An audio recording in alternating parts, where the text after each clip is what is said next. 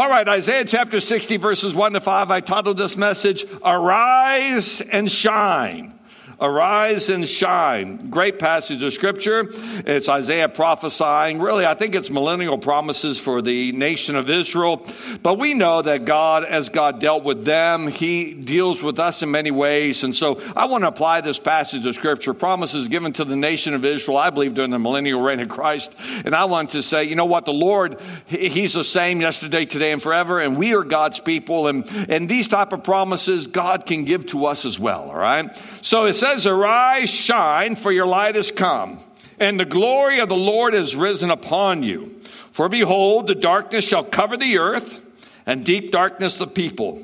But the Lord will arise over you, and his glory will be seen upon you. The Gentiles shall come to your light, and kings to the brightness of your rising. Lift up your eyes all around and see. They all gather together, they come to you. Your sons shall come from afar, and your daughters shall be nursed at your side. Then you shall see and become radiant, and your heart shall swell with joy, because the abundance of the sea shall be turned to you. The wealth of the Gentiles shall come to you. Well, I love promises, and there's a lot of promises there. But, you know, promises actually give me hope for the future. As I used to have this thing on my desk that says the the the future is as bright as the promises of God. Um, boy, I tell you what, that's true, isn't it? Promises give you hope. And one thing about the Christmas season, joy to the world, hope has come. Hope is a real theme of Christmas time. Promises tell me that God is good and strengthen me, I believe, to fight that good fight of faith. Uh, some some months ago, Frank Franciosi, the general man, manager of W M U Z, he emailed me and he said, Pastor, I just want to ask you, how are you doing? You know, and so I just texted, I just emailed back and I said, I said, I am fighting the good fight of faith. And then he emailed back, he says, Amen. So I can tell that he's trying to fight that good fight of faith as well. Every day you have to fight that good fight of faith. You have to choose to believe. In face of fear, in face of doubt, in face of discouragement, in face of trouble, you have to fight, hold fast, resist, stand strong, right? That's fighting that good fight of faith and promises. Lord, you promised. In your word, it says, Lord, I believe this good word. And so those promises really help you fight that good fight of faith. And I love Zechariah chapter nine, verse twelve, where the Bible says that we are prisoners of hope. Prisoners of hope. What does that mean? It means that when you are in a prison and there's no escape, prisons are dark and hold you in captivity. They're fearful places. You're in bondage, as it were. That's like a prison.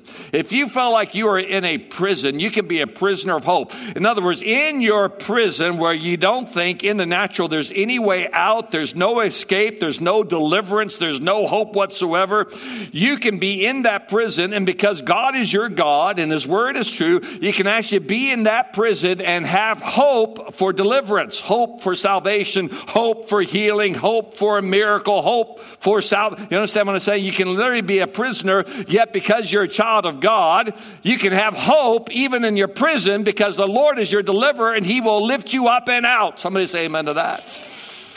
The Bible says unbelievers have no hope, but we as believers do, don't we? And so arise and shine, for your light has come. God gave Israel great promises through Isaiah the prophet here, that God's glory would arise over them, that the Gentiles would come to their light, that sons and daughters would return to the Lord, that joy would fill their heart, that prosperity would flow to them. And so let's believe God today that these promises are yes and amen in Christ Jesus for us today, as God's Spirit would quicken them to your heart. I see here in Isaiah chapter sixty what I call the problem, and that is darkness will cover the earth. Gross darkness, the Bible says, just will cover the earth. Darkness, deep darkness over the people. Darkness shall cover the earth, but the Lord's going to arise over you. So that's a problem. Darkness. I've learned this about God. God loves to shine his light in darkness. I also love this, that God's light is greater than the darkness. and that God's light shines brightest in the darkness. You agree with all that? Darkness, darkness. What is darkness? Well, darkness, first of all, is what I call spiritual oppression or demonic oppression. It tells us in First John five nineteen, we know that we are of God and the whole world lies under the sway of, or under the control of, or the whole world lies in the lap of the wicked one. That is demonic oppression. Matter of fact, if you read the book of Revelation and study old time, Old Testament prophecy concerning the last times, we find an increase in angelic activity, the good angels, but also an increase in demonic activity. We know in the last days, perilous times shall come. The Bible talks about seducing spirits and doctrines of devils. The Bible talks about how the wicked one is cast down and he comes down in great wrath because he knows he has just a little time. And so there's an increase, an increase of spiritual or demonic oppression.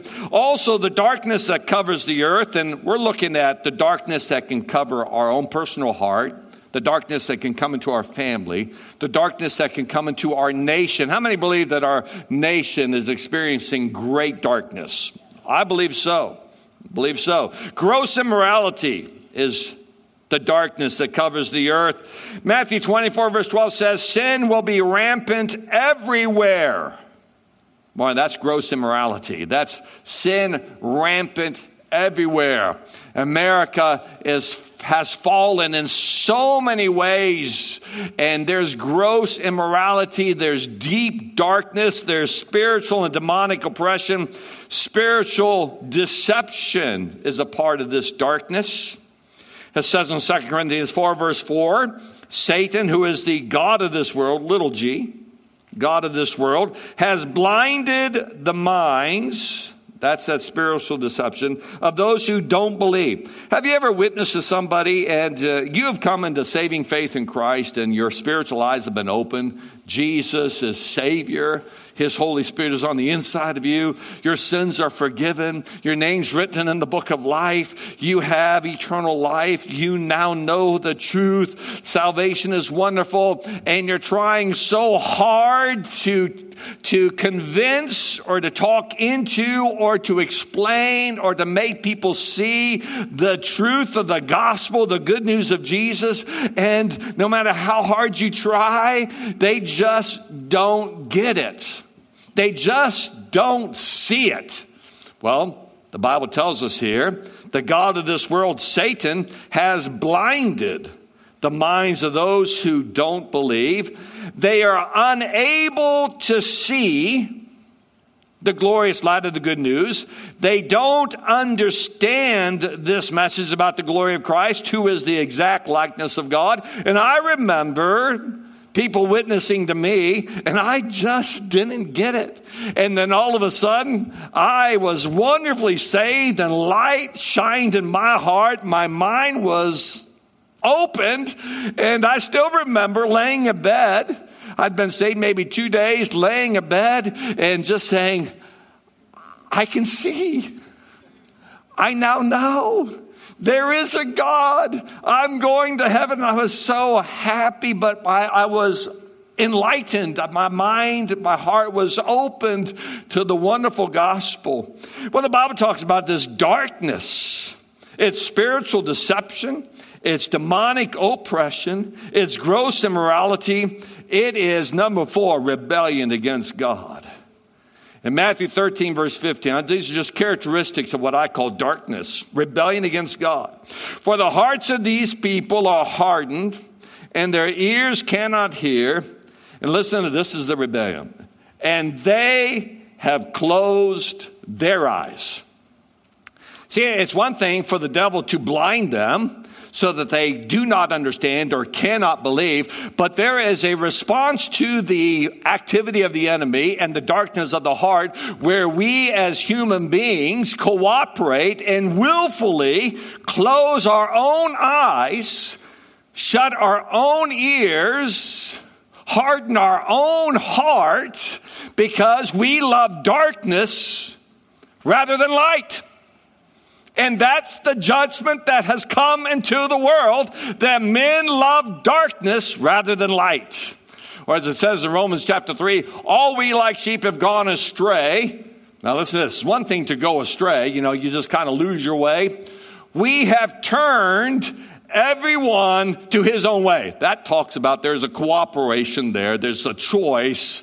Now, we just don't wander astray or wander about, kind of lost, and we just don't know it. It does mean that, but it also means this, that we willfully, to choices that we make, to the determinations of our own hearts, turn from the truth, shut our eyes, stop up our own ears, and harden our own heart. That, my friend, is rebellion against God. And that's the darkness that overcomes this earth, this nation, families, and the own personal human heart. But I see two commands. The first is arise, and the second is shine. Arise, shine. Arise, shine. That's what the Lord is telling us to do today. Arise. I looked this up in the Message Bible, and he translated this word arise, this command arise. He said, put it this way, get out of bed and wake up. Get out of bed and wake up. Get out of bed and wake up. I like that. Let's take a look at this arise like you are laying down in bed. You're sleeping, and the Lord comes and says, get up out of bed. Wake up, wake up, wake up. It tells us in Ephesians five, verse fourteen, therefore he says, awake, you who sleep, arise from the dead, and Christ will give you light. That's a great verse for those that don't know God, who are dead in their sins, seemingly asleep, blinded, right? Unable to rise up. But it's also a great command for believers. For believers can fall asleep, as it were. I think of two, two people. You know, I believe that excessive sleeping is a sign of spiritual lethargy and a lethargic heart or a backslidden heart. I'm talking about excessive sleeping. Samson fell asleep in Delilah's lap. Jesus took his twelve or the eleven, Judas had already left to betray him, took his eleven to the Garden of Gethsemane, commands them to stay awake, watch and pray with them. But what they do, they all fell asleep. And the Bible, and not, not just in Ephesians five, but in other places, tells us to wake up, wake up, open your eyes. Don't be so sleepy. Be alert. Be steadfast. Be vigilant. It's perilous times. When uh, when I was a painter, uh, before we came up here to pastor this church, I, uh, me and my partner, we had a painting company, and it was very challenging times. We started this painting company in the midst of a recession. Ronald Reagan had just been elected president, and I, I remember the prime interest rate was right around twenty percent. And so people weren't building very many new homes because, uh, you know, a, a mortgage was right up there, eighteen to twenty percent mortgage. I remember our very first house we bought in San Ramon when we moved up here, our, our, our mortgage payment, our interest on our mortgage payment was twelve point five percent. And we thought that was a great deal because it had come down from, remember, remember the prime interest rate being twenty percent? Now loans are so cheap now, but back then it was challenging. And, and our specialty was new home construction. We painted new homes, and nobody's building homes. And, oh, it was a very challenging time for my partner and I, and we weren't making much money. And uh, January, February, January and February were challenging months. I'm talking about sleeping.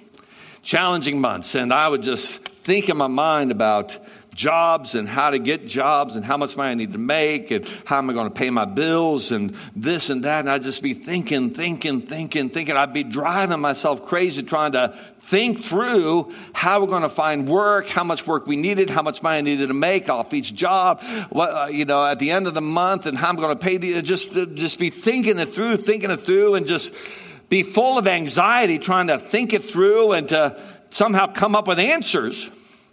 And I found that if I took a nap, fell asleep, I could get my mind to stop thinking.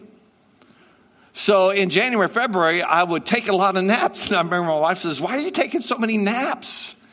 And it was to escape reality. That's why. To escape reality. Excessive sleep is a symptom of spiritual apathy and a depressed spirit. Hmm. Arise! You know, and uh, you can get a depressed spirit, a discouraged heart in these very challenging times. And maybe you, like me, many years ago, think, you know, the best way to handle this is to put my mind at rest by shutting her all down and taking long naps. But you know what? You're going to wake up and it's all right there for you, right? And so you got to come up with a better way to deal with things. It's like going on vacation. I just want to escape and get away. Well, that's great for one to two weeks, but you know what? It's all waiting for you when you get back.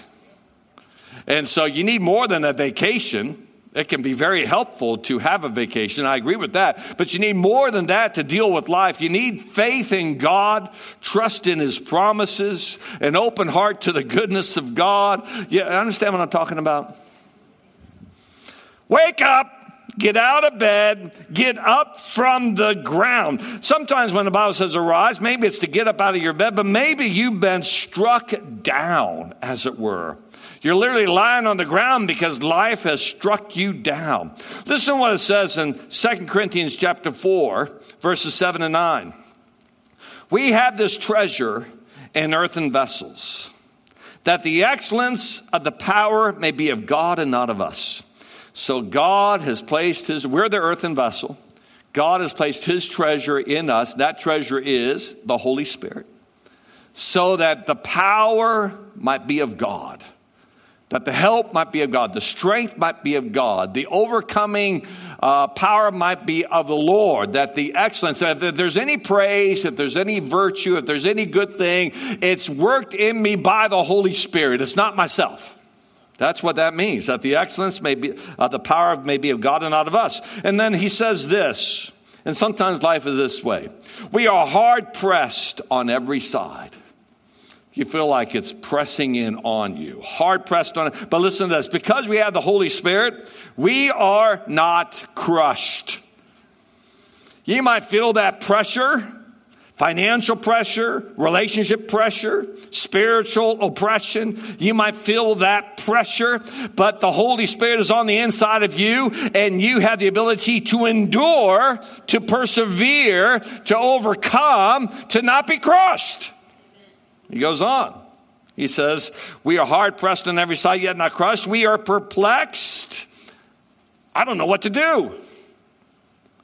I'm out of answers. I don't know. We are perplexed. You ever get that way? I just, I get that way a lot. I don't know. Pastor, what should we do here? Pastor, what should we do? What, what do we do? What, I don't know. I don't know. I don't have the answers here. I just don't know. It's always changing, always shifting, always moving. We are, as the Bible says, perplexed, but because the Holy Spirit is on the inside of us, we're not in despair. What does that mean? Well, I don't have the answers.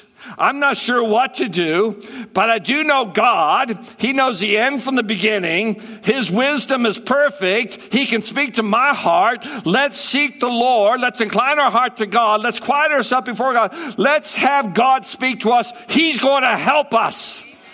I'm not in despair, even though I don't know, because the Holy Spirit's on the inside of me. He can be that still small voice. He can quicken a word. He can burden your heart. He can send counsel your way. He's the God of all comfort. Because we have the Holy Spirit, we're not in despair, even though we are perplexed. We're not crushed, even though we might be pressed down, persecuted, but not forsaken. Yes, men might say things, but yet the Lord is with us. He's not leaving us. He's not withdrawing his heart from us.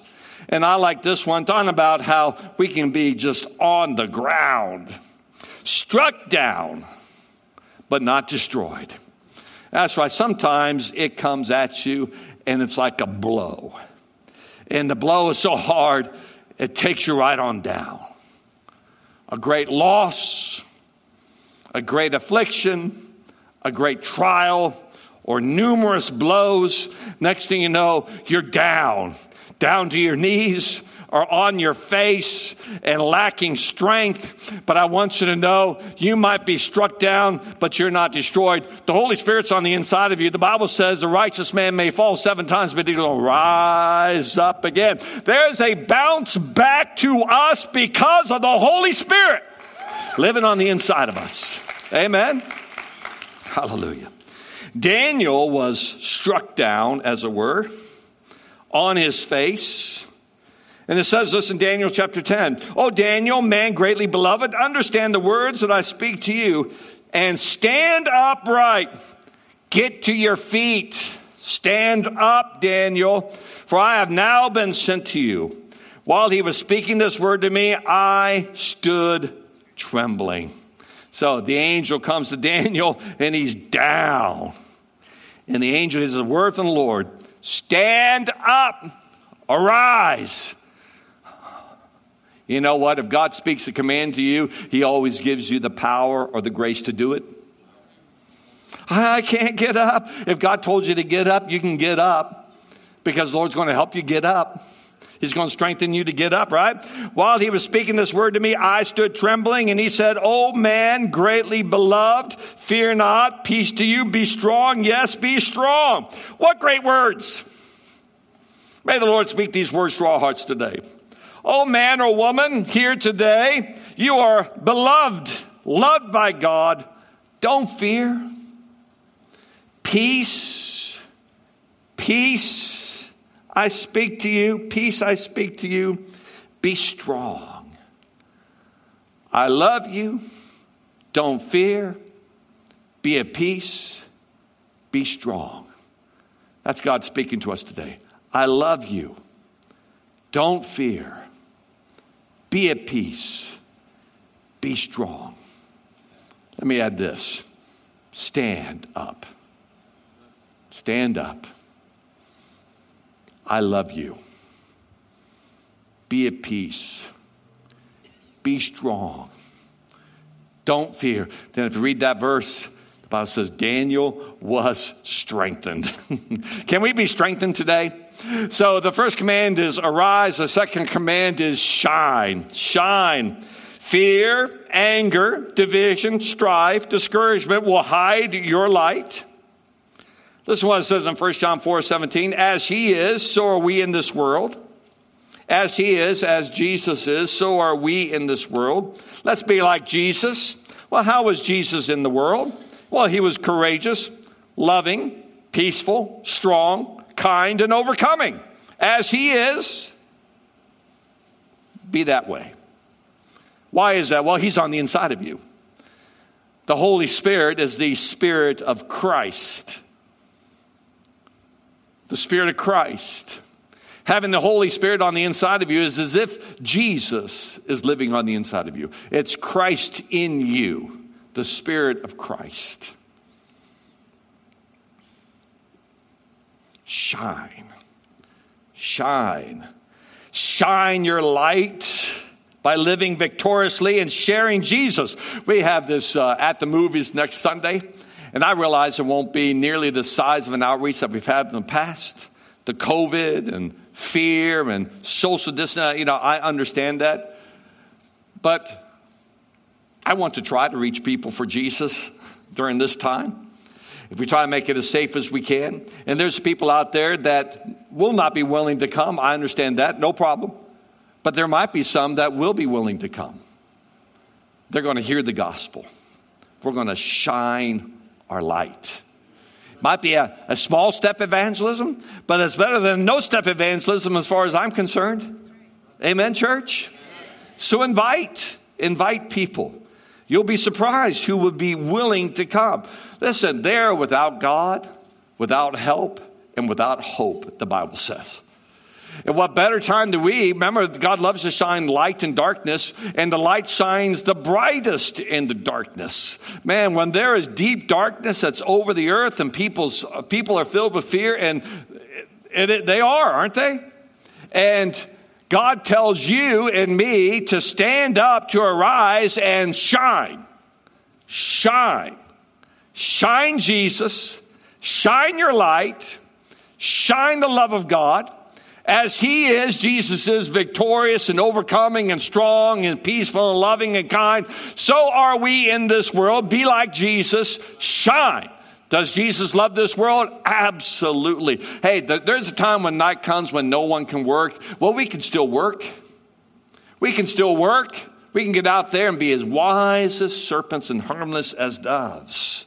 The Bible says, let your light so shine before men, that they may see your good works and glorify your Father in heaven. So we have the two commands, to arise and to shine. And God gives us that command when there is deep darkness. Seems to me it'd be easier to obey that when everything is going good and the sun is shining. Hey, let's arise and shine. The sun is out. Uh, summer is here. The birds are singing. This is awesome. No, it's when there's deep darkness. God says to his people, it's time to arise and to shine. Well, there's a promise that if we arise and shine, the first promise is that Gentiles are going to come to our light. People are going to get saved. They're going to get saved. When we arise and if we shine, people are going to get saved. Doesn't the Bible tell you that? The Gentiles, verse three, shall come to your light, and kings to the brightness of your rising. And then verse four, the second promise, I want to kind of zero in on this one. Your sons and daughters will come from afar. Listen to this. Are your children backslidden, running from God, lost, not serving the Lord? If so, this promise is yours today. Let's believe it. Verse four, lift up your eyes all around and see. They all gather together. They come to you. Your sons shall come from afar, and your daughters shall be nursed at your side. When the children of Israel were terribly backslidden, the prophets would arise, and they say, your children are going into captivity.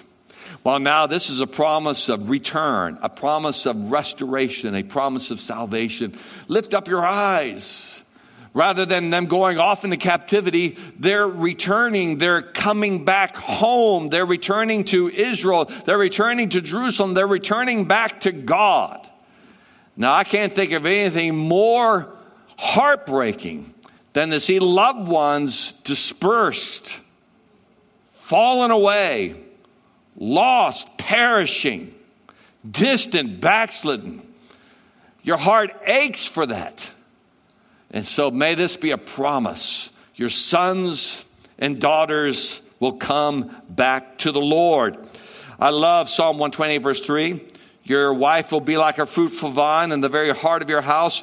Your children like olive plants all around your table. Just imagine right now these children, even adult children, coming back to Jesus and one day having a family dinner, and there they all are. There they all are. How about this one? Second John four, I rejoice greatly that I have found some of your children walking in truth.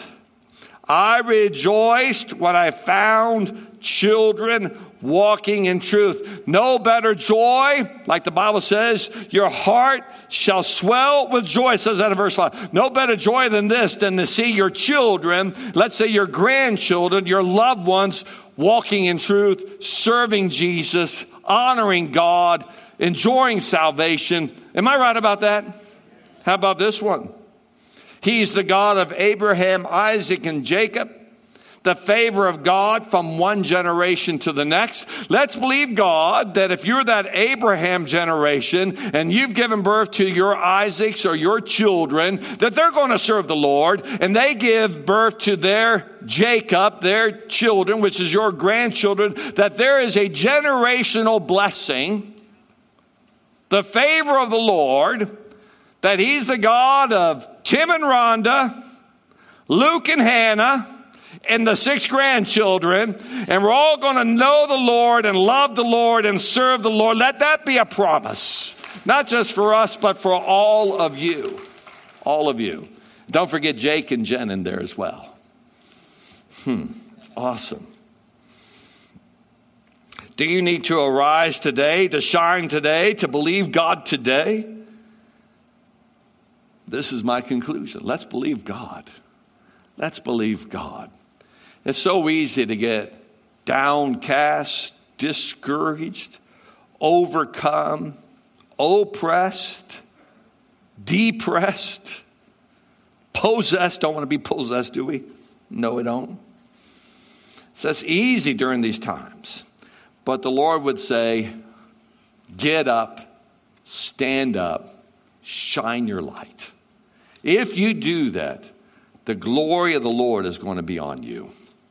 You're going to win people to Christ, and your children and your children's children are going to come from afar. All right, parents, if you have children, grandparents, if you have grandchildren, whatever it might be, and you want them to come back to the Lord, you know, you know, I'm going to pray right now for that. Just lift your hand, or if you want to stand to your feet, or if you just want to open your hands like this to receive, let's fight that good fight of faith. Let's believe. In time of great darkness, and maybe they're walking in great darkness, that's when we can arise and shine and see them come from afar. They're far away. Your children, your sons and daughters will come from afar. They're coming from afar away. It's not hopeless, for the Lord is among us. Father, in Jesus' name, Lord, we pray for our children.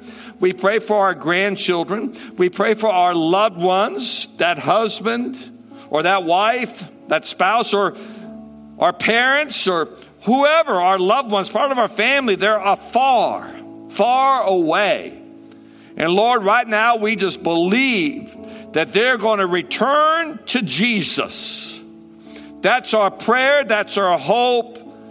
We are placing our faith in the goodness of God, the promises of God today. Father, I pray that you pour encouragement into every person here today, that they might stand to their feet in faith and in courage, that they might shine the light of Jesus. As you are, so are we in this world. And oh God, that their witness would be effective and effectual to the glory of God, that people will come to know Jesus through our testimony, that our children, our family will come to know Jesus during this time. Fulfill your promises, I pray, in Jesus' name. Hallelujah. With your head still bowed, eyes closed, let me give an invitation to you today that maybe you don't know Jesus. You're afar off. You're not sure about salvation. You don't know if you have a relationship with God or not. Or perhaps you used to, but you've wandered away, and today is the day to come back to Jesus. I want to pray for you. If you want to receive Christ or return to the Lord today, let me pray for you, all right? Let me believe God with you. What better time than today, now, today, to come to Jesus, to return to the Lord, to believe upon Him, to place your trust in Christ, to commit your life to Him. From this day forward, I'm going to serve the Lord. If you want me to pray for you today, just raise your hand. Lift your hand high. Yes, thank you, thank you. Just lift your hand high if you want me to pray for you. Lift your hand high. Anybody else? Anybody else? I see one hand lifted high. Praise the Lord. Lifted high. Anybody else? Anybody else? All right, you that are raising your hand, if you lift up your eyes to me, amen. We're going to pray for you right now. Right now, in Jesus' name. Let's all pray together. Just repeat this prayer. Can you do that for me? Say, dear Lord, I come to you. I give you my life. From this day forward, I'm going to put you first. I turn back to you, O God. Forgive me, O Lord, of all my sins. Give me your Holy Spirit, that I might live for you, in Jesus' name. In Jesus' name. Amen. Amen. Go ahead. You may be seated in the presence of the Lord. Praise the Lord. We rejoice. We rejoice with you. Praise the Lord. That's awesome. That's awesome. All right. We got a baptismal service. A line up there. How many is getting baptized? Yeah, we got six people being baptized today. Six people yeah. being baptized. Come on. Thank you, Lord. Thank you, Lord.